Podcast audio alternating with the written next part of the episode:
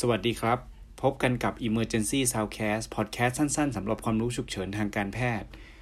วันนี้จะเปลี่ยนอารมณ์นิดนึงนะครับ จะมาพูดกันเกี่ยวกับการจัดการปัญหาที่เกิดขึ้น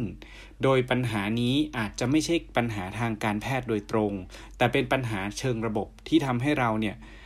ทำบางอย่างแล้วเกิดปัญหาขึ้นทำให้เกิดความหงุดหงิดทำให้เกิดความเสียหาย ความสูญเสียขึ้นกับญาติผู้ป่วย หรือแม้แต่ทีมงานของเราเอง วันนี้เลยจะนำเสนอ ตอนที่ชื่อว่า systematic problem solving นะครับ โดยวันนี้จะเล่าเกี่ยวกับการจัดการปัญหาอย่างเป็นระบบ ซึ่งหลาย ๆ ครั้งเราพบเลยว่าปัญหาเหล่านี้เนี่ยไม่ใช่ปัญหาด้านความรู้ทางการแพทย์เท่านั้น แต่ว่าเป็นปัญหาที่เกิดจากปัจจัยอื่น ๆ ที่เกี่ยวข้อง ดังนั้นเราจะเล่า 5 ขั้นตอนสั้น ๆ ให้ทุกคนได้ฟังกันว่า เวลาเจอปัญหาเนี่ยจะแก้ปัญหายังไงบ้าง ข้อหนึ่งนะครับเราต้องบรรลุระบุปัญหาที่พบก่อนว่าปัญหาเนี่ยคืออะไรกันแน่ แล้วเราต้องเข้าใจว่าปัญหานี้มันรุนแรงเกิดบ่อย ส่งผลกระทบมากไหมนะครับ แล้วเรามีประโยชน์ไหมที่เราจะไปแก้ปัญหา เช่น ถ้าเราพบว่าปัญหานี้เเกิดจากการรักษาคนไข้ได้ไม่ทันเวลา และโรคนี้ก็เกิดบ่อย ไม่ได้เกิดนานๆครั้ง อันนี้เป็นปัญหาครับ แต่ถ้าเกิดเราบอกว่าปัญหานี้เกิดไม่บ่อย เช่นมีสุนัขหลุดเข้ามาในห้องฉุกเฉินเนาะเกิดขึ้นหงุดหงิดลำคาญใจแน่นอนครับ แต่ถ้าถามว่า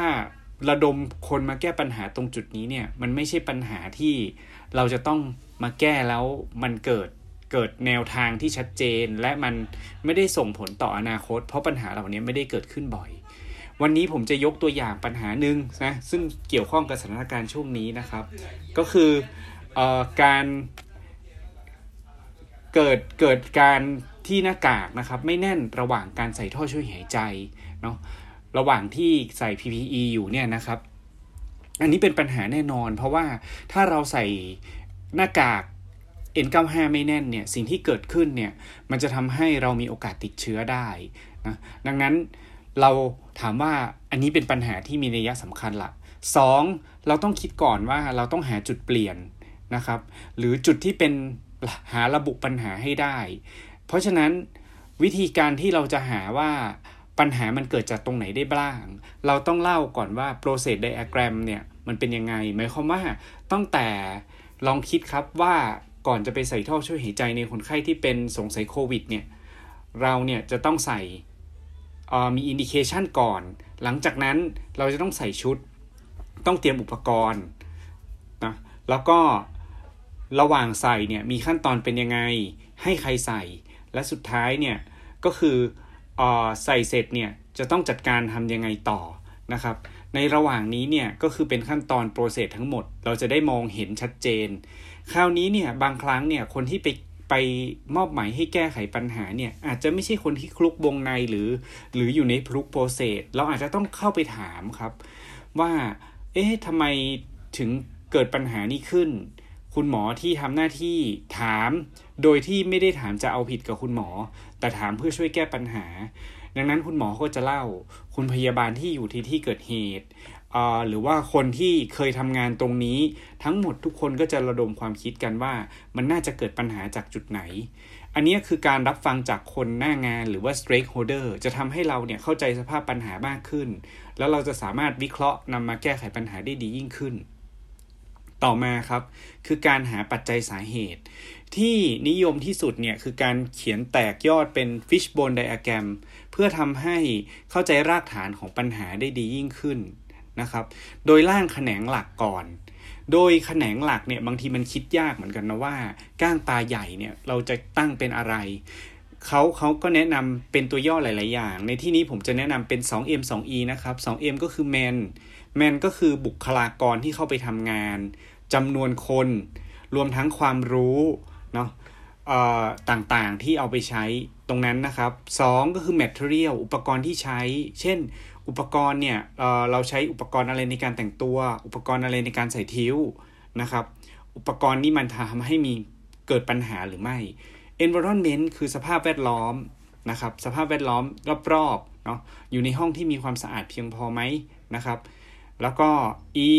นะครับก็คือ equipment นะครับก็คืออุปกรณ์ต่างๆ อื่นๆที่จะนำมาใช้นะครับ เพื่อให้มองภาพได้ครบทุกจุดเนาะก็ หรือเราอาจจะใช้เครื่องมืออื่นๆนะครับ เช่น Haddon Matrix ในการแก้ปัญหาที่เป็นอุบัติเหตุ เดี๋ยวจะไม่ขอขยายความตรงนี้เนาะ เพราะ Haddon Matrix เป็นเรื่องใหญ่เลยนะครับ หรือถ้าใครที่ทำเรื่องเออเกี่ยวปัญหาที่เกิดขึ้นกับผู้ป่วยเนี่ยอาจจะใช้กระบวนการวิเคราะห์แบบ C3 เธอนะครับ เพราะว่า C3 เธอเนี่ยเขาจะมองมองแง่มุมครบทุกด้านเลย ตั้งแต่กระบวนการดูแลคนไข้ การสื่อสาร ความต่อเนื่องทีมเนาะความรู้ของบุคคล environment equipment แล้วก็การบันทึกนะครับ อันนี้ก็คือ C3 เธอ ซึ่งเราหา search ได้ตัวทั่ว ๆ ไป หลังจากนั้นสมมติเราวิเคราะห์ออกมาแล้วนะครับ จากจากที่เราไปสัมภาษณ์ข้อมูลต่างๆ เราก็เห็นว่าช่วงการใส่ชุดเนี่ย เราไม่ได้ seal test หรือเปล่านะครับ ห้องเนี่ยร้อนไหมนะครับ ร้อนมากไหมก็เลยทำให้ เหงื่อออก ก็ทำให้หน้ากากมันหลุดได้ง่ายนะครับ อุปกรณ์ที่ใส่เนี่ยมันมันเกิดทำให้เกิดความเคลื่อนไหวเยอะ หรือว่ามันมันไม่สะดวกต่อการใช้ก็เลยทำให้หน้ากากอาจจะหลุดได้นะครับหรือว่าระยะเวลาที่อยู่ในซีนเนี่ยมันนานเกินไป ก็เลยทำให้ระยะเวลาตอนซีลกับตอนที่ตอนที่ใส่ทิวเสร็จเนี่ยมันอาจจะยาวนานเป็นต้น เนี่ยเราก็วิเคราะห์ปัญหาได้ ข้อสรุป สรุปสมมติตอนนี้เราหลังจากที่เราดู Fishbone Diagram แล้วเราก็เห็นเลยว่าปัญหาใหญ่ๆเนี่ยมันเกิดจากการใส่ชุดนานเกินไป environment มันร้อนเกินไปนะครับ ดังนั้นเราก็จะออกแบบวิธีแก้ปัญหาครับ แก้เลือกวิธีแก้ปัญหาเนี่ยคือขั้นตอนที่ 4 คือเลือกปัญหาที่สำคัญที่แก้ได้ง่ายที่สุด และบ่อยที่สุดมาแก้ปัญหา พยายามอย่าเอาอะไรที่แก้ได้ยากและใช้เงินเยอะ เพราะมันค่อนข้างจะใช้เวลานาน แล้วก็อาจจะแก้ไม่สำเร็จสักที อะไรก็ตามที่สามารถแก้ได้ง่าย ๆเลยนะครับ เช่นอะเปิดแอร์ให้เย็นนะครับ หรือว่าขั้นตอนระหว่างจะไปใส่ท่อช่วยหายใจเนี่ยควรจะเป็นคุณหมอคนใหม่ ใส่ชุดเสร็จซีลเทสใส่ท่อช่วยหายใจเสร็จ ก็ถือว่า จะใช้เวลาสั้นลงระหว่างที่เริ่มใส่ชุดไปจนใส่ท่อช่วยหายใจยิ่งเป็นต้นนะครับ คราวนี้อีกอย่างหนึ่งที่อยากจะแนะนำก็คือการคิดนอกกรอบ ก็อาจจะต้องตั้งคำถามใหม่นะว่า วิธีการใส่ท่อช่วยหายใจในคนไข้โควิดเนี่ยมันจำเป็นหรือเปล่า หรืออาจจะใช้วิธีอื่น เช่น nasal high flow เป็นต้น มันก็อาจจะช่วยได้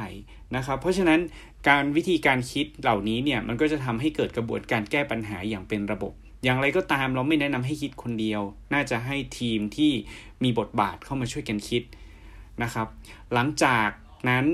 กระบวนการข้อสุดท้ายคือข้อที่ 5 ก็คือ ตัวชี้วัดที่วัดผลได้เนาะเรามักจะเรียกสิ่งนี้ว่า Key Performance Index หรือ KPI ซึ่งเรามักจะวัดเป็นเปอร์เซ็นต์เนาะหรือว่าเป็นตัวเลขสักอย่างที่เรา ตีเอาไว้ว่าเราจะทำความสำเร็จยังไงได้บ้างนะครับ ควรจะมีลักษณะเป็น smart นะครับ ก็คือ 1. specific M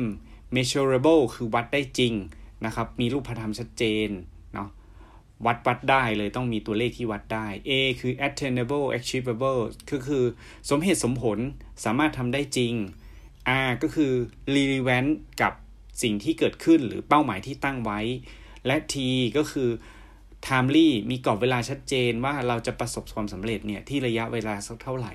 อย่างเช่น ถ้าเราจะวัดเรื่องนี้เราอาจจะเลือกครับว่า เราจะดูว่าหลังจากใส่ท่อช่วยหายใจเสร็จเนี่ยหน้ากากยัง seal แน่นหรือไม่ เราจะวัดทุกครั้งโดยวัด P และใส่ชุดเสร็จ เราก็ดูว่า คนไข้ seal test คุณหมอของเรา seal test แน่นไหม และใส่ tube เสร็จ seal test แน่นไหม หลังจากที่เรา intervention นี้ไป